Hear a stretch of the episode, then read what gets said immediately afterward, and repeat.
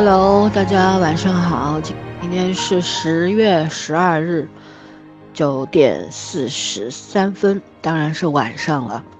那我们今天呢，呃，又来录一个话题了。其实这个话题呢，它比较大，而我们可能只能聊聊其中的一些关于个人的比较主观的角度和观感、感受、理解下来的一些内容吧。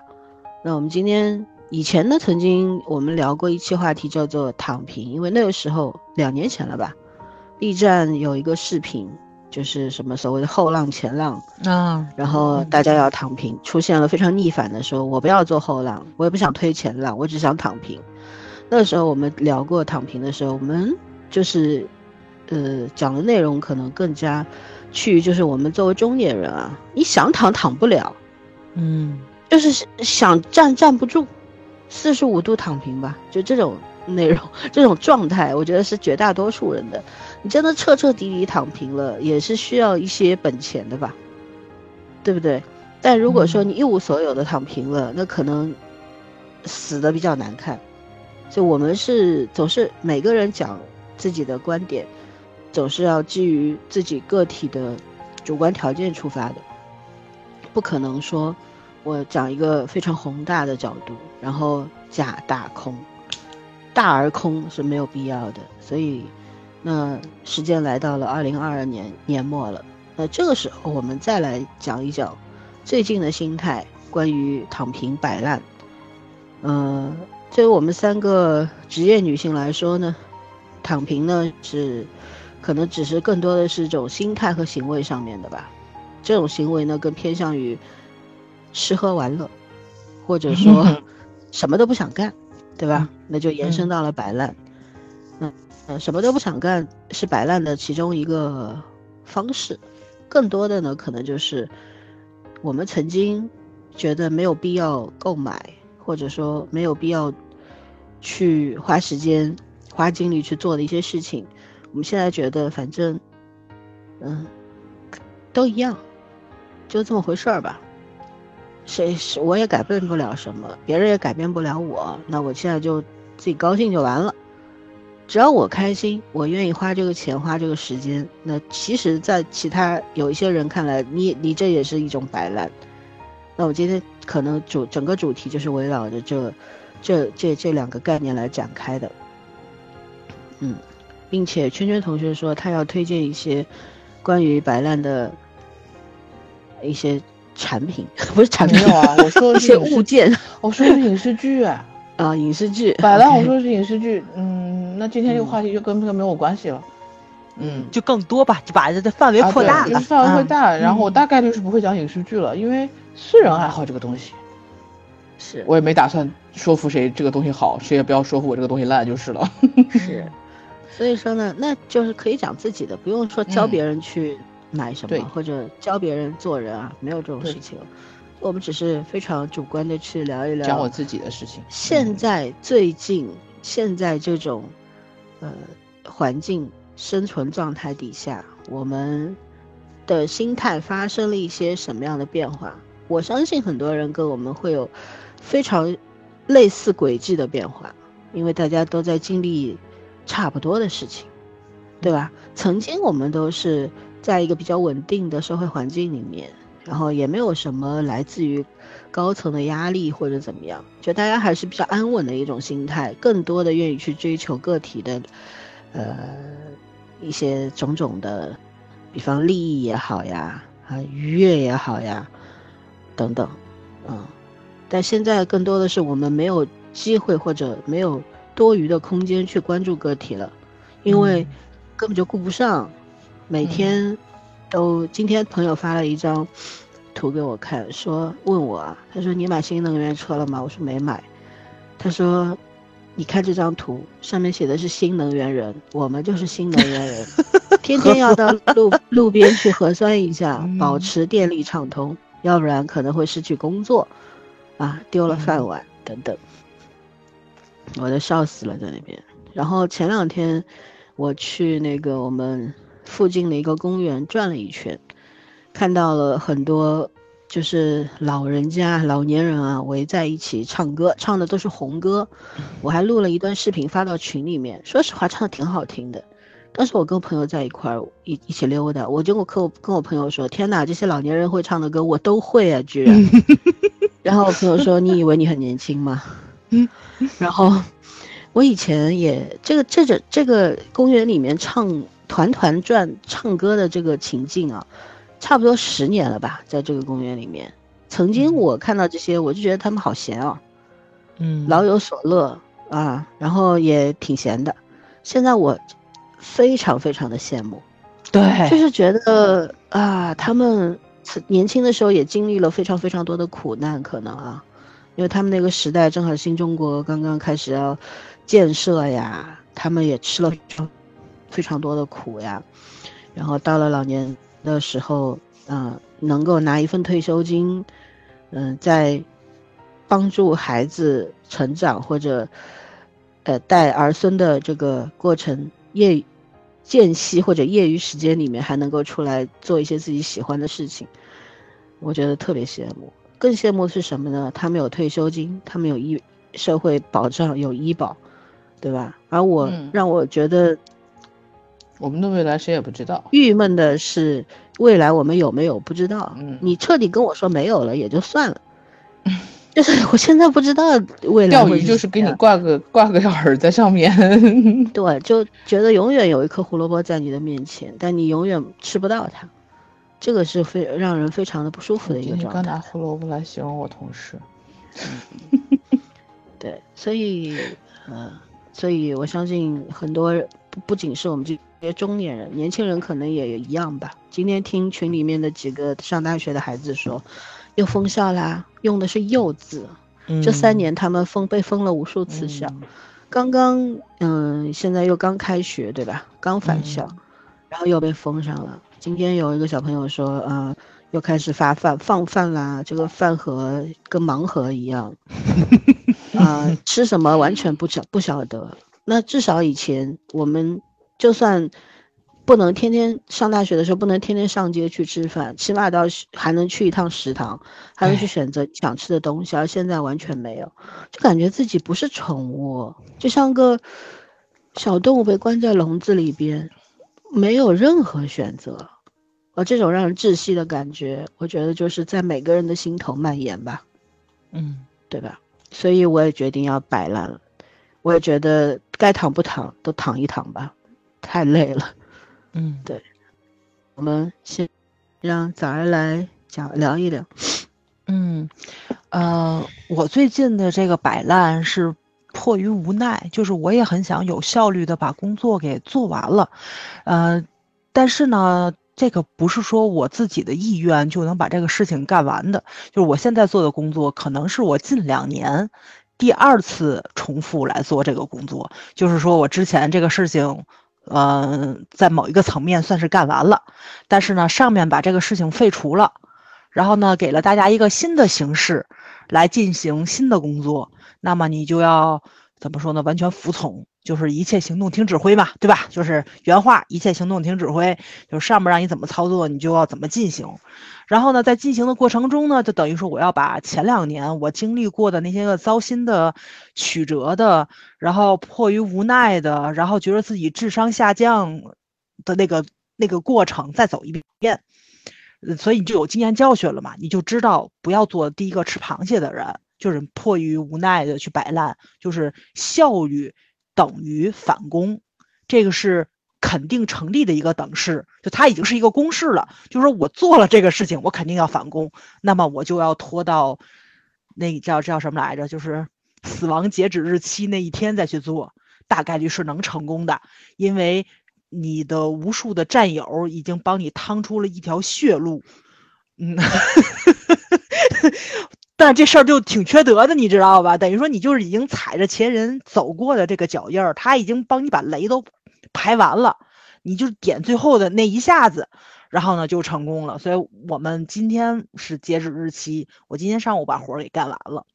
但是你在这个等这件事情办的这个呃，这叫什么来着？这个时间之内，那么说你也不能干别的，因为你要不停的总结前人的一些经验教训，就是他们帮你去试吃螃蟹嘛，就是哪哪有毒，哪不能吃，你是水煮还是红烧，就是这个过程你自己也得进行去研究去，以至于我的这个整体的时间都不能叫碎片化了，就是因为你碎片化，好歹我还能看个短剧，十几分钟一。集的对吧？我还能看个那个动漫番二二三十分钟一集的，我还能看看不了，所以呢，我就只能刷抖音。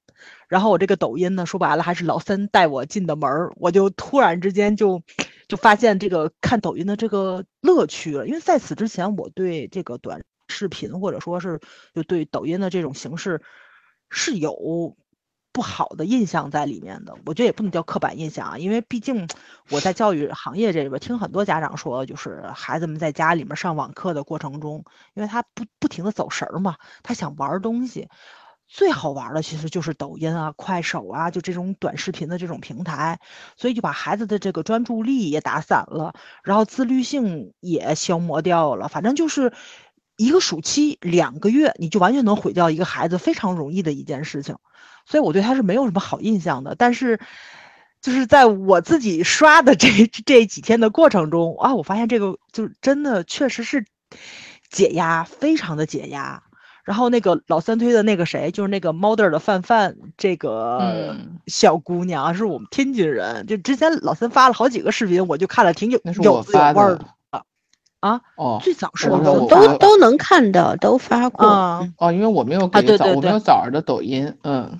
嗯，然后呢，所以我就就看了特别的开心嘛。我可能把他的视频就已经刷的七七八八了，应该是对。然后就是，嗯，我发现啊，就是怎么说呢？就是我觉得也不能叫摆烂，也不能叫躺平。就是咱们当时在看韩剧的时候就说嘛，每天你都要积攒满五分钟、十分钟的这种快乐。然后我发现，就是在特别繁忙、特别琐碎、特别消磨你斗志与这种怎么说呢，闲适的心情的这种工作里，因为我最近干的就是这种工作，就是极度的没有成就感，然后极度的反复，然后极度的琐碎，就就会。把你的那个无名火拱得特别特别的高，就是因为他因为他来火，他就特别忙，你就得啪啪啪啪，你就在这在这打字。但是那个时候，比如说我爸我妈做好了饭，他喊你去吃饭，他喊那一嗓子，你那火蹭就能窜起来，你知道吧？就 你知道自己这样做不对，你也知道这是情绪化的，你也能控制，但是你就是经常的被这种情绪支配掉。那我发现呢，就是抖音它是能化解这种情绪的。就他可能对某一类人是有不好的影响在，但是他恰恰好好在这个时间能抚慰我的情绪，然后我觉得就怎么说呢？就是可能所有东西都是有两面性的吧。它确实可能是就就跟那个药一样，在有的人那是救命的药，在有的人那就是毒药，是同样的一个意思。所以我就怎么说呢？就是呃，算是打开新世界的大门吧。对我打算就是把把老三以前推荐过的人，对一个个的刷过去。当然了，我也是希望我的工作能够尽快结束掉，能让我恢复恢复到那个正常的这个叫什么来着作息里面去。你能让我找个时间，比如一上午出去逛逛公园，跟朋友吃吃饭啊？这你别让我一天十二个小时都抱着一个手机在干活。我妈一直觉着我，哎，你这活儿你这班上的太轻松了，你这一天对吧，就在床上躺着啥也不干。其实我一直在抱着手机。我我今天看这个手机的那叫什么来着？就是那个他会告诉你使用屏幕的那个时间嘛。我这周比上周的使用频率多了四个小时。那这四个小时怎么多的？其实就是，就是它只要响了你就得看，然后你再把它关上。但是隔一两分钟它又响了，你又得看。不见得那那个就是群里发出来的信息对你有用，但是你也要你也要去关注它。但是搁以前是什么呢？我的活干完了，我就直接把那群屏蔽了。我就不用关注他了，然后等他布置了新的活儿，就是艾特所有人的时候，我能看到，我再把它打，我再把它打开去干活就完了。但是现在就不行了，就这个群就一直开着。你看，我把咱们聊天的群我都屏蔽了，但是我工作群是不能屏蔽的，就你就特别消磨你的斗志。我这一天十二个小时啥也干不了，就只能抱着手机。他什么时候消停了，我就什么时候下班了。所以就是那种就很理解，就是大大家说的嘛，就是你下班儿等于没下班，因为你的微信没有停，对吧？就咱们就是看综艺的时候也在说，就有一些明星那种高高在上的感觉，我凌晨三点给你布置工作，你不回复我就是你的问题。那呃，当然我现在活儿也也不至于到这个地步啊，也没这么可怕。但是呢，就是确实是，就你的精神高度紧张啊，或者什么的，嗯，然后我发现抖音确实是一个特别好的一个缓解我压力的叫什么方式。对对，就是我这一这这这也算打破了一个刻板印象吧，对吧？就拯救了一个我小小的偏见在里面，就是你特定的时间、特定的，呃，叫什么来着？就是。嗯，可能我到这个年纪了，我就恰恰需要这个东西。虽然你也知道它不太好，就像咱们减肥的过程中，你偶尔也要给自己一个叫什么来放纵日，去吃蛋糕，去吃炸鸡，去喝可乐是一样的。就你不能把这根筋绷得太满了，就是找到能让自己放松的一个小渠道、小缺口，然后去舒舒压，对吧？就是大禹治水嘛。这个你疏导他，总比你积压他是要强的很多的。嗯，对，所以我我发现我没有卸载抖音这个事情还挺重要的。我可能又要进行叫什么来互联网迁徙，因为我之前不说了吗？我在 B 站已经受了很大的刺激了，我现在可能要慢慢的迁徙到抖音去了。就反正总比大家慢一步是真的。对，嗯，OK，我结束。嗯，其实怎么说呢？倒不是说抖音这个平台有多好。而是呢，就是以以前我早而反对，可能就是觉得这种短视频比较消磨人的意志，对。对吧？然后不知不觉当中，这种时间就花出去了，然后又会耽误正经事儿什么的，嗯，但是我觉得确实是一种偏见，嗯，但是更更大的偏见是很多人觉得哇，抖音啊、快手啊这种就垃圾平台啊，都是那种非常。这种内容都是很低俗的，什么那是更大的偏见。其实，嗯，我们我跟圈都在节目里讲过的，这种嗯，它也是一种大数据的筛选吧。就你你喜欢的内容，你花时间去关注一下，呃，他会根据你的喜好给你推荐的。然后你也可以看你的同城，你上，比如我们上海的，我也经常看上海同城，就看人家推荐的饭馆啊。嗯，小众的咖啡店呐，对旅旅行地呀，然后，呃，还有一些就上海的那种博主讲上海话的，就很有意思的。然后也会就会看那个叫什么附近，你知道吗？偶尔能看到就是一些哎，这些网红居然就住在我家附近，哎，也蛮有意思的。然后我很喜欢看这种读书，有时候他会做一些读书的。有一些 UP 主还蛮厉害的，一些博主，他不是说给你推一个言情小说，给你复述个内容，不是这样的，他会真的给你讲一些社科类的，或者一些呃，比方诺奖刚刚得的这个文学奖的作者的新书，然后他会做一个自行的解读，就看完这本书有什么什么，他可能这一个视频七八分钟，也有一些就是他到了一个我可能永远都去不了的地方，人家在那边发了一个生活日常。或者说旅行探险的日常，最近很多人就发那个日照金山嘛，哇，真的是太美了。我觉得那个高原，我我现在的身体已经上不去了，但我在这个视频里看看，我还是很快乐的。就是说，其实他会根据你想要的给你推很多的内容，他是会浪费你的时间。但是如果这个时间本来就不重要呢？比方我现在躺在床上做事事，对对，或者我现在正吃着饭，一个人吃着盒饭或者怎样，挺孤独的，是。身边也没有其他人，那我能看看他和看看电视剧有什么区别？嗯，与其花时间去看那些国产烂剧，我还不如看看这个上面有有意思的人，对不对？所以就大家是关键是要去转换的。还有就是说，并不是抖音救赎了早儿，而是他在这个阶段就是正好呃需要一个支点吧，因为被公式磨得没脾气了已经。前两天还他吐槽呢，今天他吐槽都不吐了。嗯，觉得没用啊，讲啥呀？讲啥也没用，改变不了，改变不了。对，因为这个是他们是教育机构嘛，他那个教育局上面发下来让他们要怎么缴费，怎么样，然后他们也是努力去尝试过，结果就遇到了相当多的麻烦。而早儿一开始不理解的是，为什么会出现这种麻烦？这事情不是应该你们干好了？这个你你开发了一个 app 或者是一个小程序，那至少应该你们把它理顺了以后，让我们去使用。没有，就是人家只搭建了平台，其后面的啥都不管，然后遇到任何问题是需要你们自己去解决的，所以他理解不了。现在他觉得他已经适应了，为什么呢？去年和今年的区别，就是去年的时候刚遇上，他理解不了；今年他觉得他妈的遇到的多了，随便吧，就没有一件事情逃得过。所有跟这个上面打交道的都这样。一曾经的早上说啊，体制内不是吸收了非常多的这种精英人才吗？怎么回事啊？然后我和娟娟也给他从我们自己的角度出发，去给他讲了一些我们的观感和经验。现现在早上也不不说这些话了，就是觉得啊，就这么回事儿吧。对，算了，就这么回事儿吧。对对，所以他开始慢慢的转移注意力，就是说不再把大量的时间和情绪放在这个框框里面，而是把它放到别的框框里面去。其实这是一个非常好的变化，对吧？嗯，挺好的。嗯，前一阵时间早儿还立志于跟 B 站上面那些脑残粉斗争的。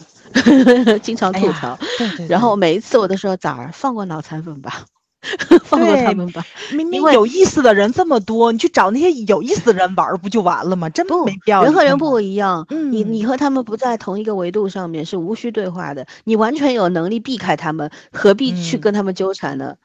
对不对？对对，嗯，挺好的。我看到早儿这个变化，我觉得蛮好的啊。出一个专业。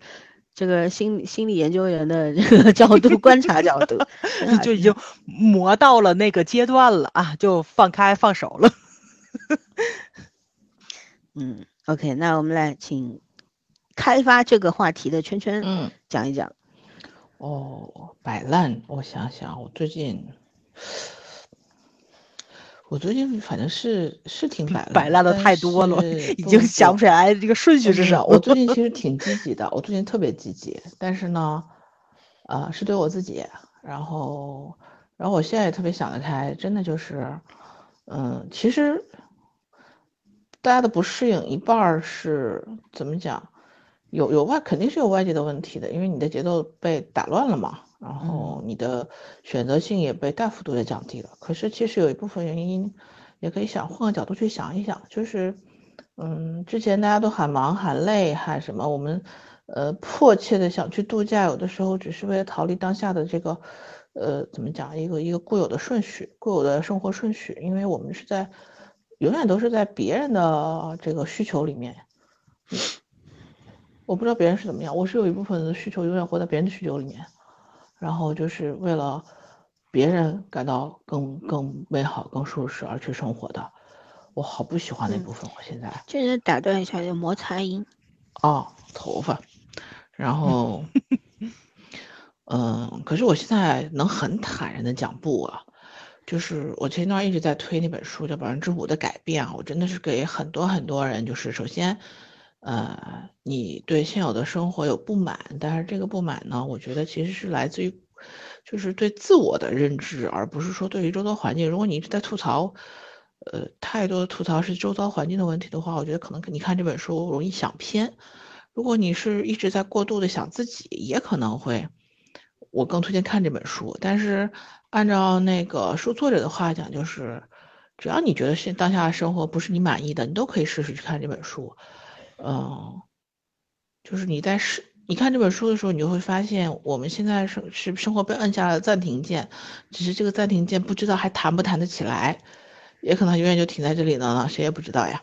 但是按键被按下去了，可是日子是要过下去的，就是我们是活着的，我们不可能生命生命也是跟着它暂停的，没有意义。嗯，所以我们其实是外界的节奏不管怎么样，你自己的节奏是要有的。就是别人不让我们好好过，我们就不好好过嘛？凭什么呢？没有意思啊。然后，所以我现在就是真的百分之五的改变给你。我我看完整，就是我听完整本书之后，然后我就是买了本书，因为我我一直跟我同事两个人在互相交换听这本书的这种观感，我们两个站的是不一样的角度。可是我真的觉得这本书很有趣，就是给所有所有对当下不不舒服的。就是觉得当下生活状态不舒服的人，都推荐一下。我现在每一天就是给自己一个很小的一个点，然后不再追求那种一蹴而就的成就感。就像我以前看剧是要一口气刷完的，然后熬夜熬得很很凶，然后第二天再补觉，嗯，或者是干嘛都是一口气儿吃个东西就要一口气吃到反胃，然后再去好几个星期不碰它，嗯，我觉得那个其实有一点心态上的问题。然后我现在觉得啊，反正日子一天一天在过，然后我我有一些事情是一天一天在做，当当下看不到结果也很正常。然后看到结果是更好的，是一个很好的反馈。但是看不到就是就是我们生活的常规。你只要把这你想做的事情做到了，你一点点都就是你是会很开心的。然后那个心理压力真的会小很多。另外，我想说摆烂是什么？就是这也是我我觉得我心理压力松下来之后的一件事情。我会很轻松的对人说拒绝，然后没有愧疚感。我以前经常会觉得，我有的时候拒绝别人，我的愧疚感会比别人产生的更快，就是那种，你你你，好不容易能拒绝了，然后又会反噬自己。现在我没有这种感觉了，我这感觉不强烈了，基本上就是可以打住暂停了，因为我觉得那个是我真实的需求。我以前就真的是很多时候会为了别人舒服，就是搞到自己会反反复复的去想这件事，我当时为什么不就那样处理？现在我也觉得，其实你一直反反复复想，就是因为当时你没有没有用你想用的方式去处理这个这个事情，所以它就变成了你自己的情绪和和压力。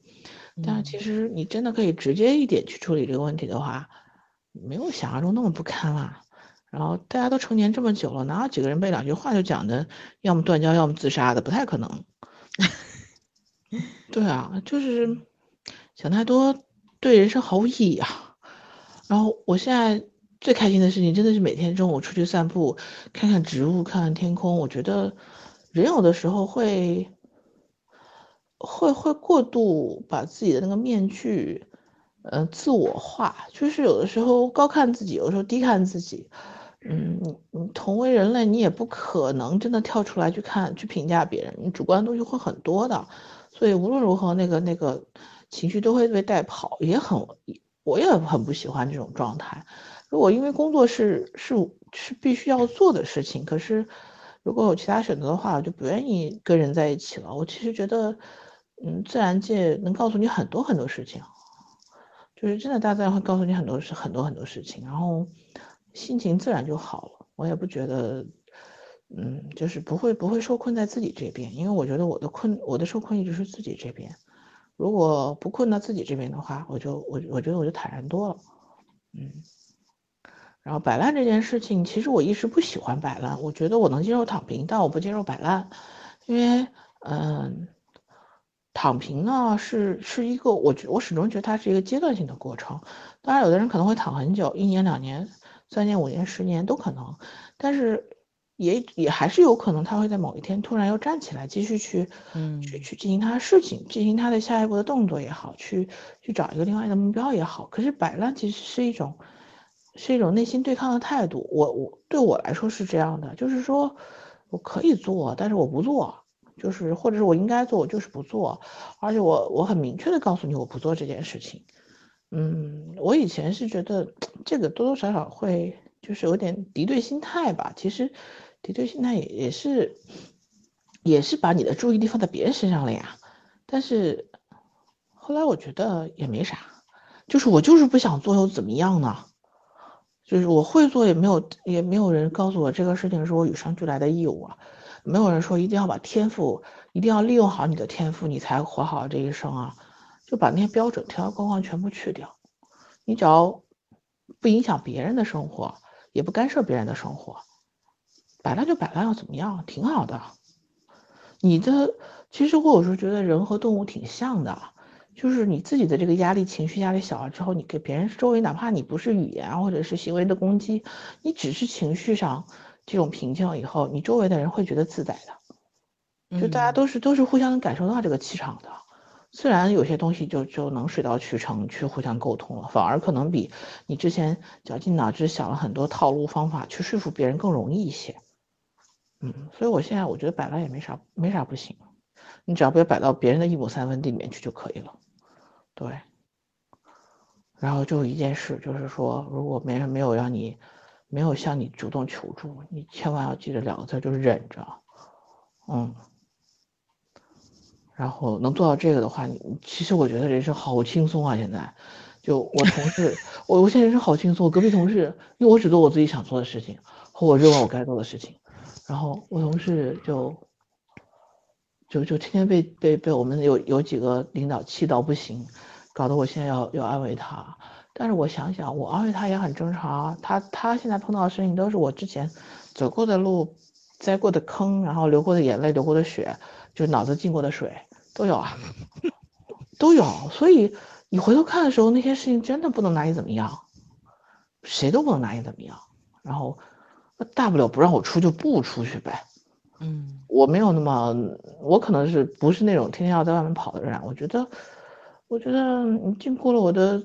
身体自由，我还是有灵魂的自由的权权利吧，嗯，嗯，其实这也是一种对抗呀。对啊，可是我没有觉得，只要我没有觉得我不爽就可以了。问题是人活着不就要对抗吗？嗯，对吧？嗯，我既然我们都对抗的话，我们怎么知道我们自己活着？对呀我们，我们也不是说生来就是应该做啊这个俯首帖耳的奴才的人啊。我们当然应该有自己的自主权。我既然你限制了我的自由，但是我要灵我的灵魂要出去飘荡的，好吧？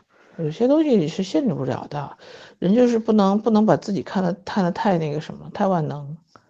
嗯，你的摩擦声，咔嚓咔嚓咔嚓，不一样，没有办法，就埋在头发堆里。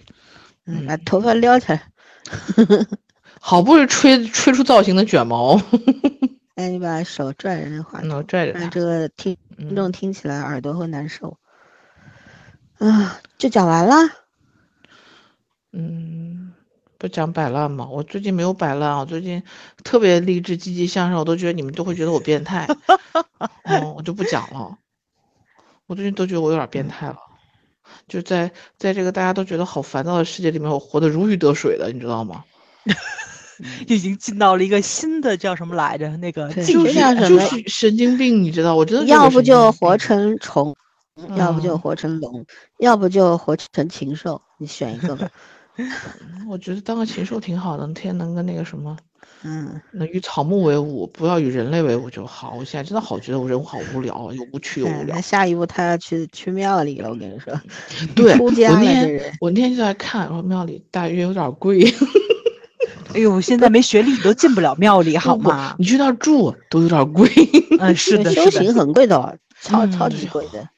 心想说，果然这个，嗯，上镜也不是人人都承担得起的。现在都是贵族运动，好吧？不是一般人能够承受得起的。先自己开发自己的脑部运动吧。嗯，好吧，那我现在接个话题，说这个躺平啊，反正我。我觉得我的我是一个不喜欢折腾，但是也没有办法说彻底放弃折腾的人吧。劳碌命，俗称劳碌命啊，就是，嗯，什么叫俗称？你你就是典范那种。嗯，怎么办呢？就怎么说呢？就每天。就比方我最近忙成什么样了，就是每天差不多十二三个小时都在工作吧。嗯，呃，外勤结束之后，就是有时候跟朋友到到夜里十点多聊一会儿天，然后他们说：“哎呀，睡觉吧。”我们就群里面同学睡觉啊。我说我还要开电脑干活。他们说啊，你不今天一天忙的忙成这样了，怎么还？我说对啊，你外勤了，但是你内务没有做工作怎么办呢？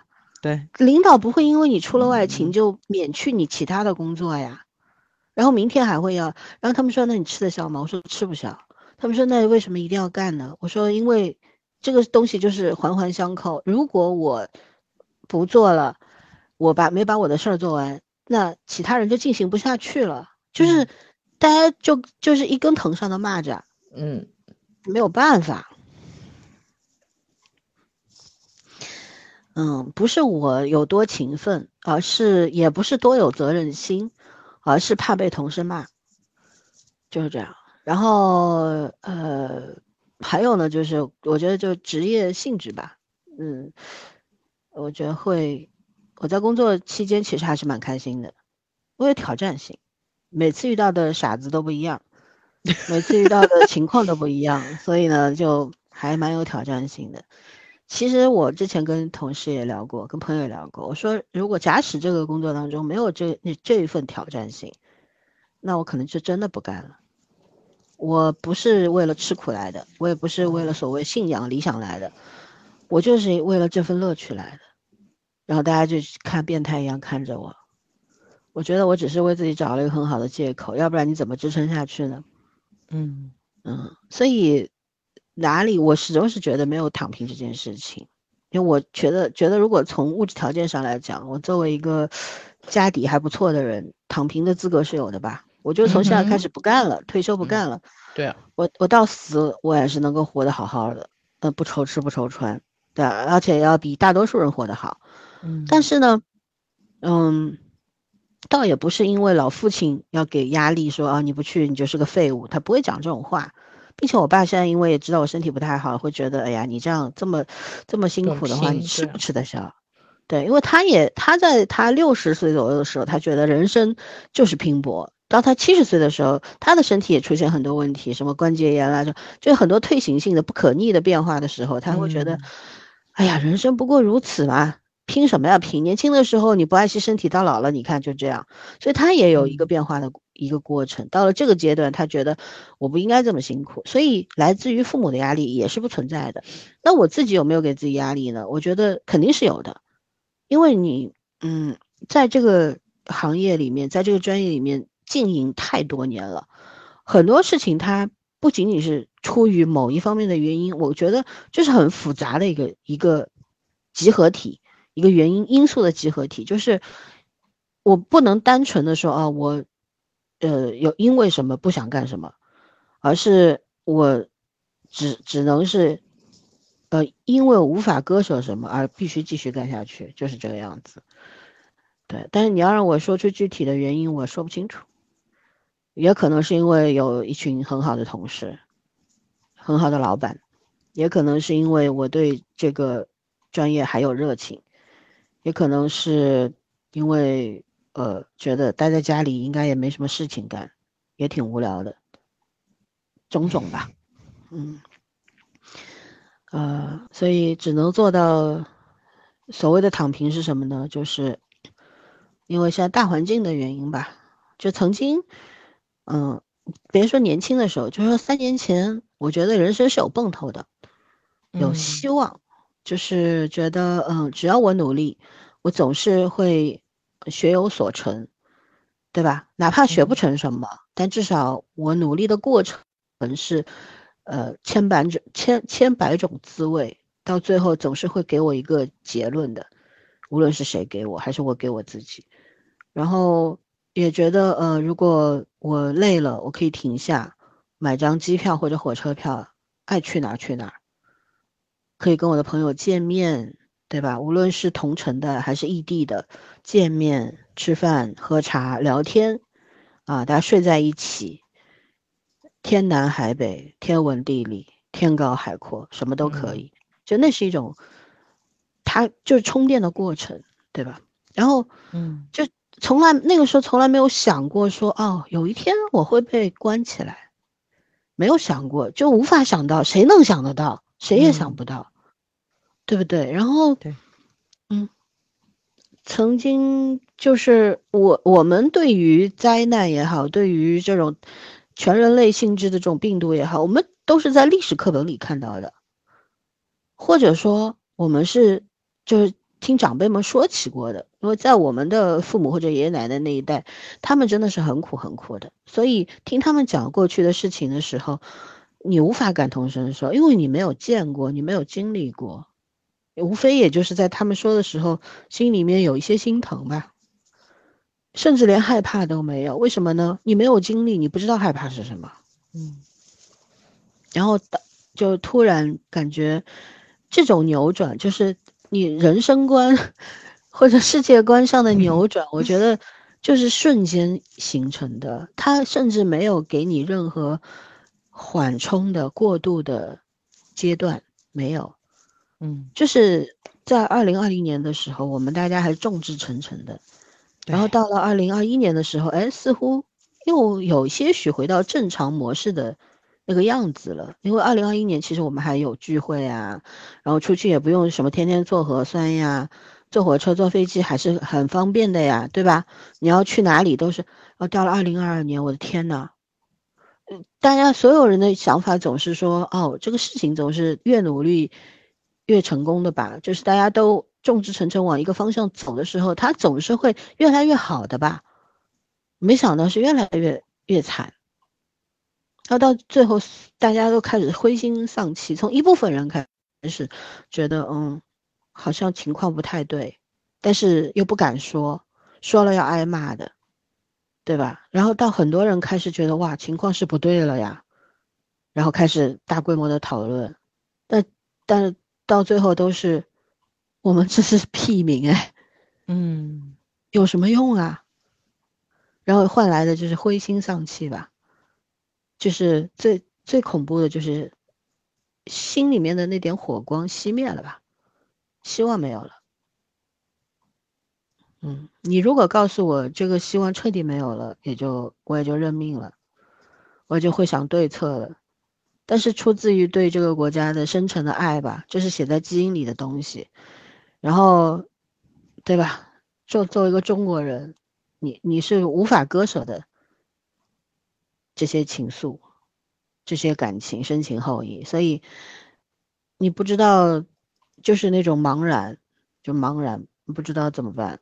我在我读过很多书，尤其是历史书、政治书，啊，然后在里面看到过曾经发生过的很多很多的事情。你似乎总是能够神奇的硬合上，把当下与曾经硬合上某一些巧合，或者某一些情况好像很相似，你非要扯说哦，硬扯一下说哦。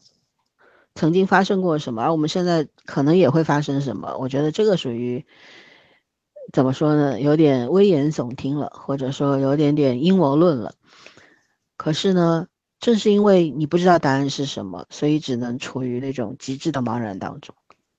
就是我，我该怎么办？我能往哪儿去？我现在做的这一切有意义吗？然后我现在是活着，我存在吗？就有各种各样的问号在脑子里吧。就我在风控前到风控后，我对待工作的态度都不太一样。嗯，曾经早儿他们都知道我属于那种非常拼的人，但那个时候我拼是真的是因为觉得哦很有很有乐趣啊，就觉得这个我们这个行业就是属于少数人会做的事情，然后面对的又是多数人的困困难困境，所以就很有意思嘛。就有有那种，你可能能改变什么的那种，那种希望存在着。然后风控之后，我觉得就是用圈的话讲说，嗯，就白烂了吧。嗯嗯，活我还是照样干的，但我心态就是不一样了。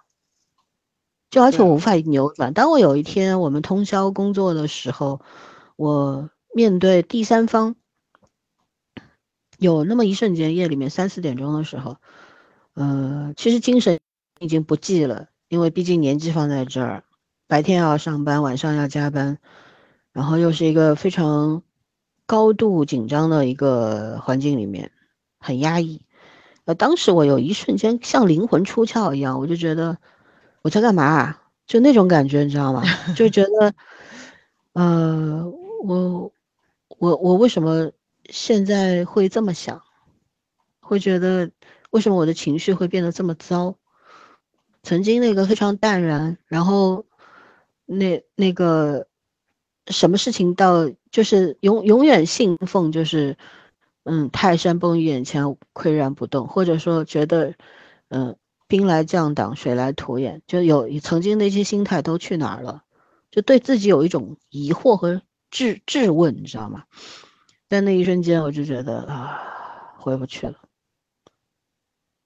就曾曾经讲过很多次，说回不去了，那也只是嘴上说说。就在那个深夜里面，我突然就明确了这一点，回不去了。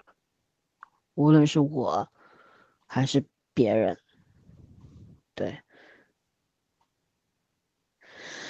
啊，所以那谈不上所谓的，可能我的摆烂跟人家不一样吧。就通俗意义上的摆烂，可能就是我就是啥也不干。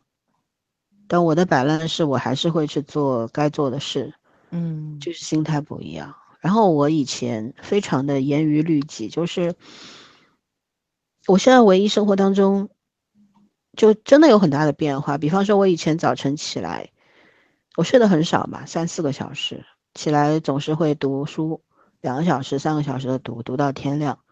现在呢，我也会读书，但是可能看到哪儿觉得困了，书一合我就睡觉了，我也不会再再苛求自己必须两个小时坚持完。啊，以前我，呃，就是时间表也很精确，比方，嗯，早餐要吃吃好，然后大概什么点要泡茶啦，什么时候上班去啦，下了班回来可能是要打扫卫生啊，等等呀，以前就是。就是也不算洁癖吧，就是有一些也不叫强迫症，总是觉得因为我自己一个人住嘛，跟父母分开住的，我的房子一定要很干净，我也不喜欢到处扔东西什么。我现在就觉得，哎呦，没关系啊，反正总是要收拾的嘛。我以前天天要收拾，我现在可能两天三天 收拾一趟，但也不至于很乱，只是就是这种非常明确的变化。当然，我也不是说什么袜子随随地一丢。什么衣服随地一扔？不是啊，我还是会把它约好放在一个，对，放在一个地方。但以前我可能就直接洗衣机里面去了，或者放到了呃其他的该他衣服该去的地方。对，所以就已经很多行为上面有显著的变化了，包括我吃东西以前就是非常清淡的，然后嗯也会吃一些。一过一段时间会吃一些重口味的东西，但是总体来讲是非常非常的，嗯，讲营养，然后比较素。但现在我也不是说乱吃，但肯定会有一些变化，包括曾经不吃的一些东西，现在也开始去尝试。啊，我我我不知道这种变化算好还是不好，因为它本身也无法用好坏来定义。嗯，只是朝着一个我还不明确的方向我在前行。我不知道要走到哪里去，但是觉得走走看吧，就是这样。就有的时候，我我觉得我唯一的优点，可能我这个人不拧巴吧，就是真的到了什么地步就走什么路吧。如果如果说真的有所谓命运的话，命运指引我往哪走，我就顺着走就完了。我不去不去对抗，也不想拧巴，因为人生苦短嘛，就这几十年，你何必呢？对吧？如果我们算很幸运的经历过三十年这个国家这个辉煌发展的阶段，并且我们都生活在比较好的城市、一线城市里面、省会城市里面，我们得到过比很多人更多的资源、更多的福利，也享受过这个社会的红利。然后，呃，到今天大家都处在一个这样的状况里的时候，我觉得我也不冤。嗯，如果大势所趋，总是要。下行了，要要要要各种下行的时候，那那没办法，因为我改变不了，那我就接受它吧，对吧？你你东想西想没有意义的，你浪费是把自己内耗，那个才叫精神内耗，你把自己耗干净了，对，也于事无补，对吧？然后就是我觉得，呃，每个人对摆烂这件事情或者躺平这个这个概念理解完全是不一样的，就是。呃，我们好就好在我们没有什么过多的家庭的负担，我们也只有老父母，我们没有孩子，没有丈夫，所以呢，也没有公公婆婆，也没有很多很多亲戚什么关系的牵扯等等。早儿家多一点，我和全家都还好。对，所以呢，我们人口比较简单。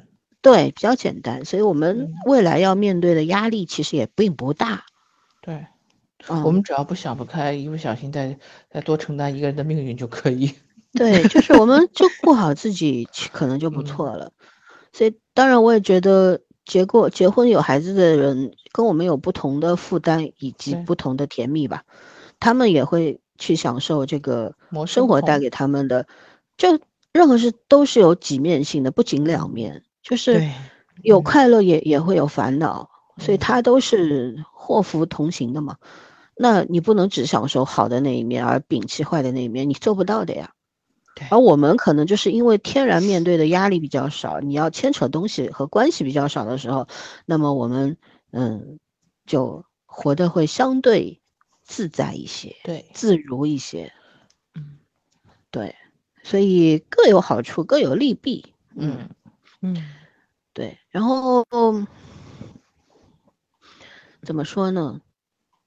呃，在我我个人是这个样子的，我也观察我身边的很好的朋友，我有个很好的朋友，就是呃，他因为是个有钱人，他前年刚刚换了一辆车子，然后今年照道理是大家不会去，因为现在经济下行嘛，没钱嘛，所以不会去真的做什么，而他去换了一辆更好的车，然后对富人没影响。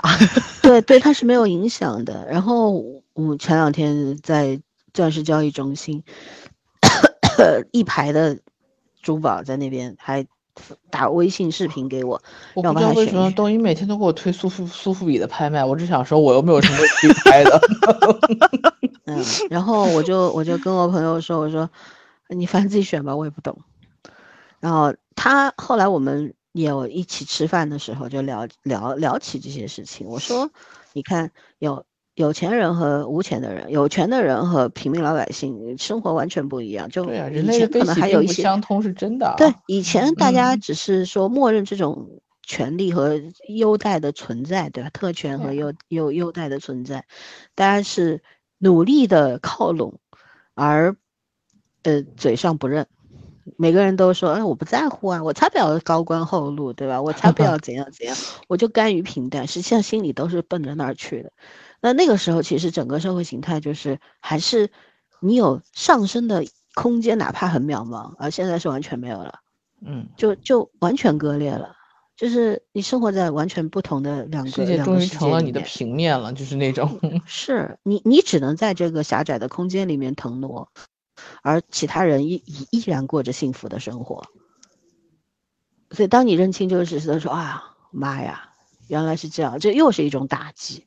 然后我那天跟我朋友聊的时候就，我说这个对你们家没有任何影响，他有啊，对我们家有影响，但对我没有影响，因为就是他也不去经商，他只是花着父母的钱、家里的钱，他依然过着他非常富足的生活，而承受压力的人跟他没关系。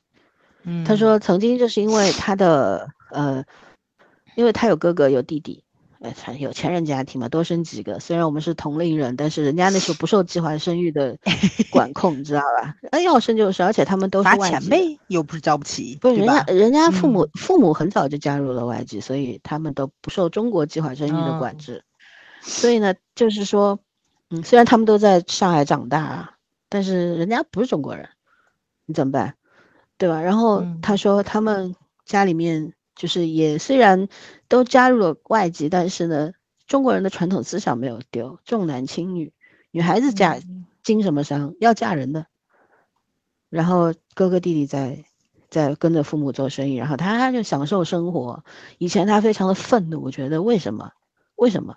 但现在他觉得非常的享受，觉得天哪，什么事 跟我都没有关系，我只要过我的好日子就行了。哦，我那天跟他说，我就特别我我开心死了，跟他聊的，我就觉得对啊，就是看到你好朋友的这种变化，其实也很有趣，你知道吗？嗯嗯对啊，就每个人都会经历不同的阶段嘛。他上一个阶段他他也是嗯愤怒青年，现在他已经躺平中年了，就想买什么买点什么，想干什么干点什么，这不就是富贵大小姐的生活吗？人家求也求不到，你还在那挣扎，有什么好挣扎的？对吧？他也跟我说我摆烂了，我不管了。我心想你这种摆烂真是羡慕死旁人了吧？那可不呗。对，嗯，所以哇怎么说呢？每个人的角度是摆烂是咱的天花板，够都够不是着啊。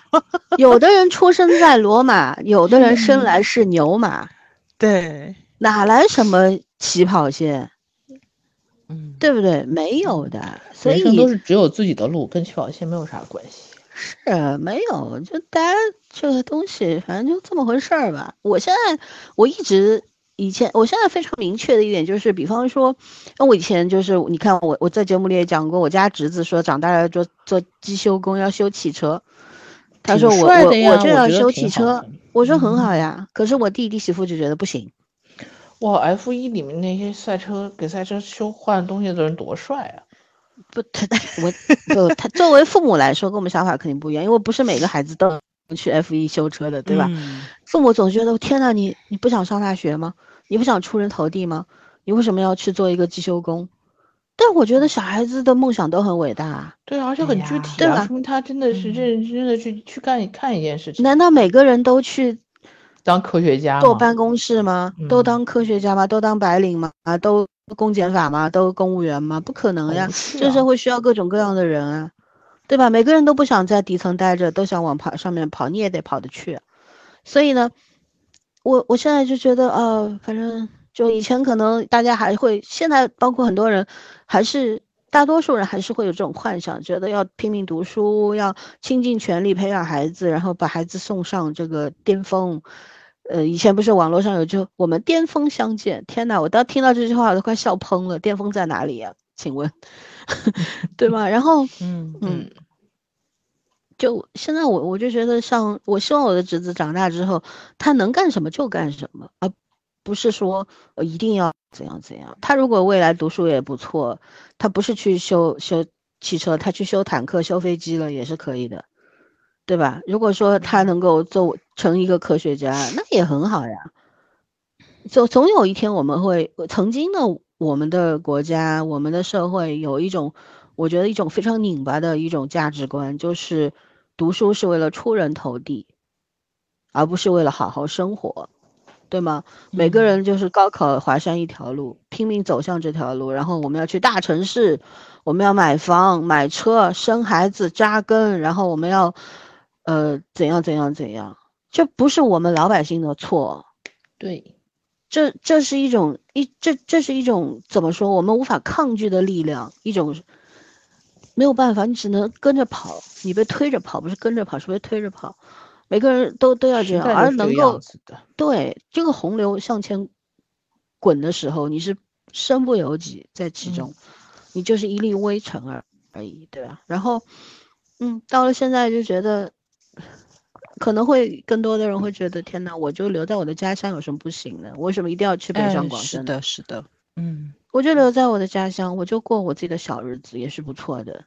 那个地方再好，它跟我没有关系，它不是我的家，对吧？我们可能现在这种暂停键按下去了，说不定弹起来的时候是一个新的阶段的开始，就是大家终于认清了事实，而我们也不愿意再被裹挟。而我们当我们不愿意被裹挟的时候，可能这股洪流就会放慢脚步，是它会转个方向。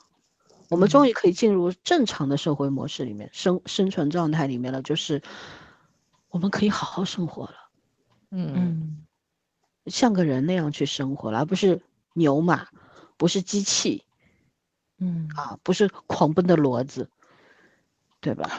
嗯，是的，是的。老孙刚刚说那个孩子梦想这件事情。我就想起来一本书，叫做《了不起的大道奶奶》。咱们以前在聊读书的时候，我可能还推荐过这本书呢。就是是一本特别特别好的儿童读物，它其实就是。呃，是一本英国小说嘛，它其实映射的就是社会上两个弱势群体，一个是儿童，一个是老人。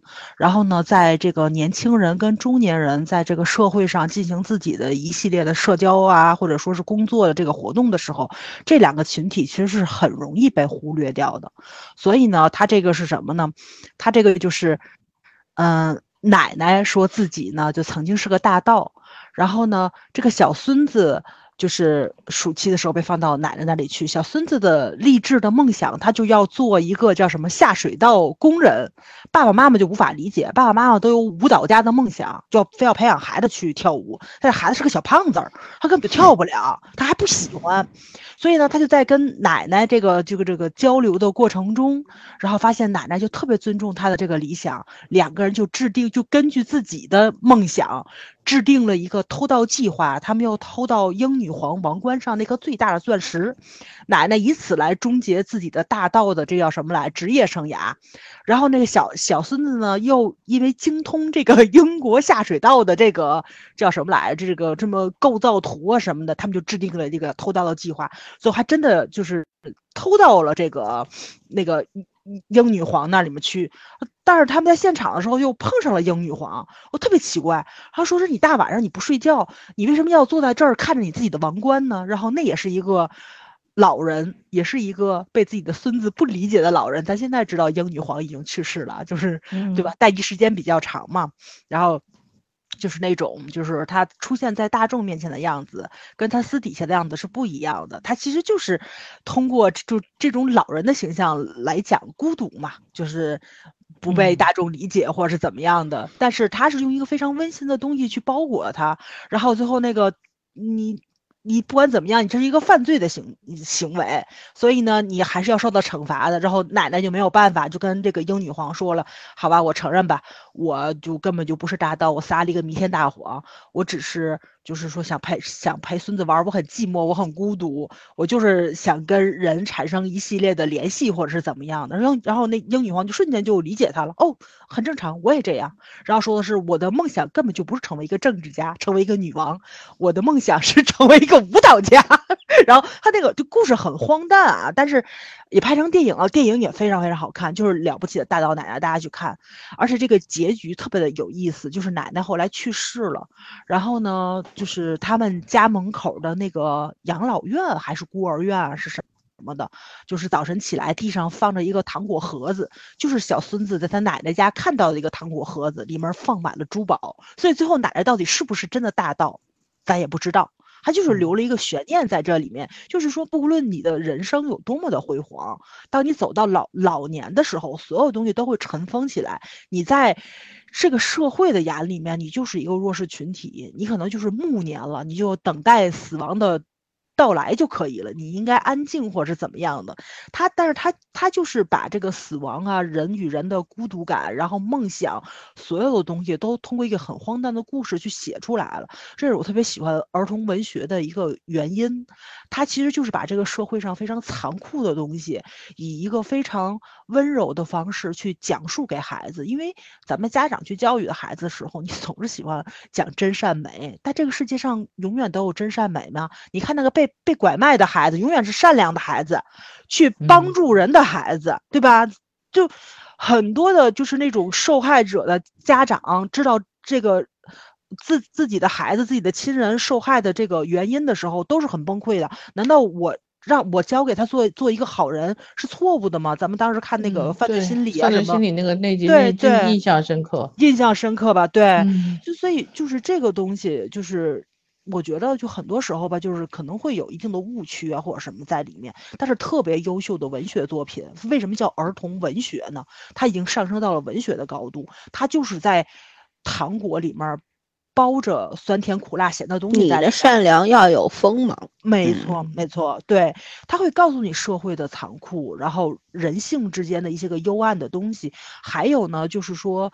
在你走到人生低谷的时候，希望是伴随着，就同时会出现的，就是绝望与希望永远是一个孪生兄弟，就端看你怎么去看待这个事情了。但是就是前两年不发生绝处逢生嘛？啊，没错，前两年发生了一件事情，我就特别的不开心嘛。就是当时说的是这个了不起的大道奶奶再版，就受到了阻力。就是也是审核的过程中，因为它里面有偷盗，就是它有一个偷盗的情节在里面，怕教坏孩子，说这个这个书的再版就受到了这个怎么说呢？但是当时这本书我已经卖了，你知道吧？我就我我已经把它卖了，我后来就特别的后悔。我发现就是很多时候就是你觉得你不会再看的东西，或者你看完了，你觉得可能你已经用不上了，没什么养分能滋养你的时候，还是要要留下来的。因为不定这个什么时候他就，嗯，被叫什么阉割，或者说是被就是直接的灭掉，就不会再出现了。我我朋友就前两天买了一本新版的，也不什么书，反正跟编辑方面是有关系的。他有老版，但老版已经翻得非常烂了，你知道吧？他去买了一本新版。他买完之后这本书他就特别想撕了，因为阉割的特别的，就因为你翻过很多遍的时候，就细枝末节的东西你就已经非常清楚了。你在看新的时候又都是中文，你就会发现它真的是阉割的非常非常的厉害。而且你就想想这个儿童文学，它能有什么东西？就是因为里面涉及到偷盗这个东西，它就完全否决掉了这本书再版的意义跟必要性，就就很让你无法理解这个东西，你知道吧？但是，嗯，两年这这应该是两三年前的事情了，我觉得很荒诞。但是放到现在，我就觉得挺正常的。我就觉得这个转变也不太正常。就是我们觉着，就是被审核、被卡这件事情很正常。就电影，我想让你上就想就就能让你上，我想把它全网都让你找不着资源，就能让你找不到资源。你觉得这个事情很正常，它本身就不是正常的，对不对？嗯，但是但是没有办法，还是那个话，没有办法，咱就只能看看开一点。所以呢，就是呃，我现在就是卖书的时候，我挺慎重的，我就觉得特别优秀的作品啊，就是我可以不卖，我可以送人，对，就是就是先不要太快的下一个结论，然后你觉得你用不上了，就但是有一些你觉得完全没有必要了，可能我这个年龄你就不会需要去看的东西，没有什么营养，那个也是可以散出去的。但是你觉得如果对别人有帮助的话，我觉得可以，呃，转赠啊，或者是什什么样的形式，我觉得就跟我以前的想法也不一样了，对。因为以前总觉得送二手的东西会有这种知道什么，心里有点膈应的那种感觉。就是我无所谓，别人给我我会接，但有时候我会怕别人怎么样。但是我发现现在大家对接受二手这件事情，可能消费降级了嘛，就大家接受度非常高。因为我们那天去聊的时候也发现，好多人也在闲鱼上卖东西，在闲鱼上买东西，哦，就是。可能是我狭隘了，就是因为以前以前你也不会去沟通这些个，你怎么省钱呢？对吧？你怎么样断舍离呀？你你也不会去聊这个话题。但是这个疫情的时间呢，大家坐在一起去聊的这个宽度与维度就拓展出去了。然后呢，你就会发现就是。呃，你的朋友永远有你了解不到的死角，你也有永远就是说，在某某某一个朋友群里面没有表现出来的那个样子，让你的朋友产生惊奇。就大家还要坐在一起多聊一聊的，然后把话题不要局限在就是，呃，特别表面上的的东东西上面。吃好了吗？然后做 对吧？大家也可以聊聊做没做核酸嘛，聊聊天气对吧？聊聊天气，对对对，聊聊天气问题，就是。找找新的话题，拓展一下新的这个什么维度，更新更新信息嘛，就是你一段时间没见，然后人会变的呀，人是变量最大的变量，会流动的呀，对吧？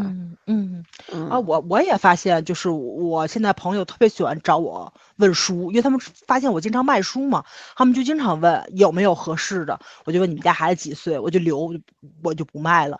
我我之前就是那个想卖的书。我凑一箱子，我就直接卖多抓鱼了。我现在都不，我分了好几个箱子，都是送人的。我这也是一个生活的一个变化，对对对，我觉得这也这也不叫躺平，这叫物尽其用。因为本身你要卖多抓鱼，就是为了把书流通到市场上去，就是到那个需要的那个人手里。但是我现在发现呢，就是我给陌生人跟给我身边认识的人是一样的，也是物尽其用。那么我就省省略掉了那个过程。也不错，对，而且你也增加了这个沟通的，这叫什么来着？就是那个机会嘛。我你想，我朋友在内蒙，就因为这个书的问题，我们俩都能联系上。啊，打毕业之后再也没见过，因为我觉得也挺有意思的，对，因为他发现就是你看的一些个儿童类的书。就是还挺多，还挺有意思的。每次推荐他，他就都会问我，就比如给孩子买礼物啊什么的，会问。然后你就会发现啊，就是你聊的那个宽度什么的，就就宽出去了。有很多呃，平常就是已经没什么联系的朋友，你又联系回来了，就还挺挺挺好玩的。嗯，OK，反正就是，对呀，嗯，就反正。我们呢，并不是说要来卖惨，或者要跟大家讲一些特别丧的东西。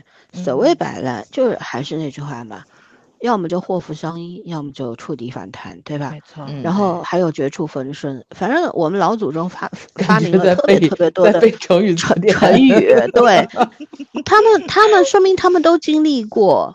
是我们太年轻，经历的还太少。没错，就觉得如果你真的莫有新鲜新鲜事儿啊，对你现在特别暂时就是处在一个非常不好的状态里的时候，挺一挺，会有转机的。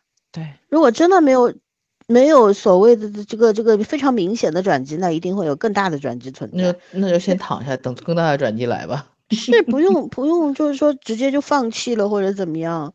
对我们就是我们可能要比反正人到中年了嘛，总是比年轻人活得也久一点点了。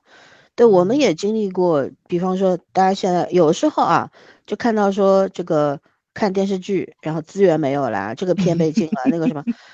哎呀，大家不要难，你不要那么难过。我们年轻的时候都是，你看我们以前有盗版盘吗？对对，盗版盘呀，然后还有那个什么迅雷啦、种子啦，我们你们经历的一切我们都经历过。电驴我们都玩过了。嗯，对呀，就是就是，反正上有政策，下有对策。对，我们一直是有这种智慧的，总是会有一些人，嗯，会为我们找来。对策的，我们可能自己不擅长，但是你只要关注，总会总会有人为我们去做这一些，作为开路先锋，所以没有关系，就不要不要觉得啊，天呐，天要塌了，塌不下来。嗯，对。然后你说啊，我们我们什么？有些人说闭关锁国啦，什么什么啦，哎呀，锁不了，因为已经开放过了，你没那么容易锁，对吧？你如果说你永远就像像像在这个深山老林里面，大家永远都是什么都没有见过的，那你跟他讲未来、讲理想、讲外面的世界，人家是听不懂的。但一旦你是什么都见过了，然后要把你拽回来也没那么容易。对，所以以大到国家，小到个体，其实都是有一个势在那边的。而且在一个我们作为一个发展中的国家，我们总是会有一个过程吧。那这个过程怎么样？我们究竟会走向哪里？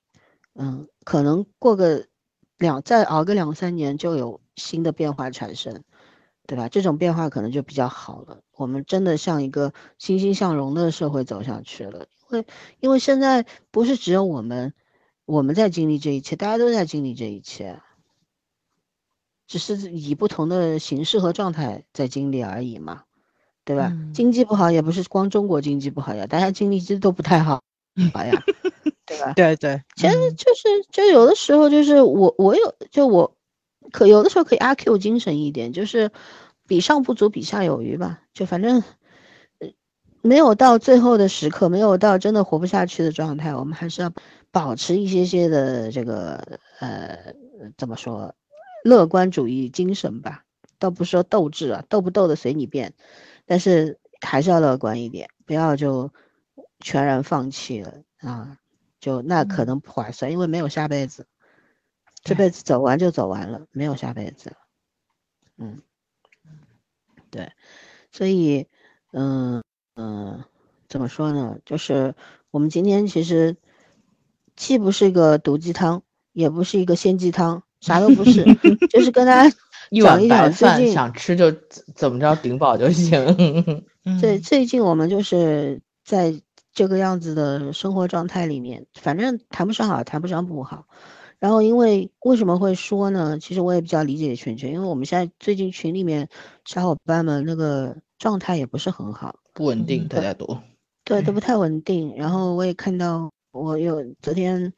发个朋友圈，然后我们群里面的一个小朋友，呃呃，我我那个视频只是拍了一些风景照，你知道吗？外勤的时候顺带拍了一些风景照，做了一个小视频。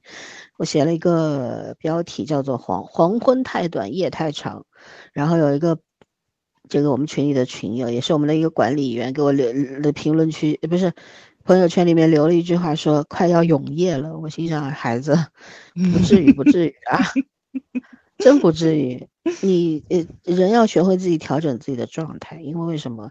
你有的时候就比方说，像我们这位群友，他也有，呃呃，父母啊，然后有女朋友啊，因为你现在不是一个人在生活，嗯，你身边还有其他人，如果只是在自己的这种，嗯，特别不好的这个状态里面。盘桓，然后也没有说挣脱的那种意愿的话，那可能会伤人伤己。对对，所以嗯，不要不要那么轻易的放弃，该挣的钱好好的去挣钱，好好工作，嗯，买了房了好好装修，啊，早点结婚生小孩儿，对，因为生活就是有拐弯的地方的，不是说你今天这个样子永远就这个样子了，他会会有拐弯的时刻的，人生这条路。就静观其变就好了。然后，呃，我们所有唯一能做的事情就是过好当下的生活，每一天，不让它虚度，对吧？嗯，你吃好一餐饭，然后好好的，呃，把工作手上的工作做完，其实都不是虚度，你就对得起你自己的这一天。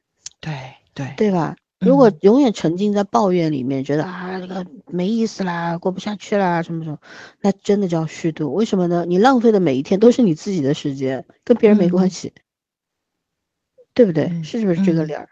对，是的，嗯嗯。对，我们最后讲到最后又开始励志了，看到没有？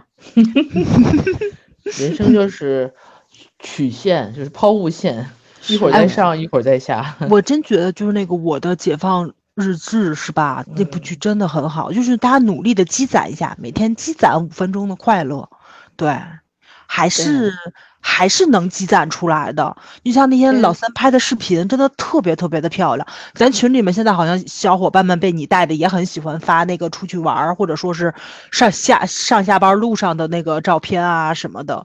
今天今天济南的小朋友不就发了大明湖的照片吗？就看到就很开心。虽然我去不了，但我还是觉得挺开心的。哦，云体验，今天学的对对对对对，云体验，对，不是前两天组成一个一个群的意义，不就在于分享嘛？对，嗯，分享生活当中喜怒哀乐，然后如果你拉一把，有的时候互相推一把，对，是，就是你在这个阶段里面，大家都都不太开不太开心的状态底下，你能够分享一些美景美食，其实就会无意当中让一些人得到安慰。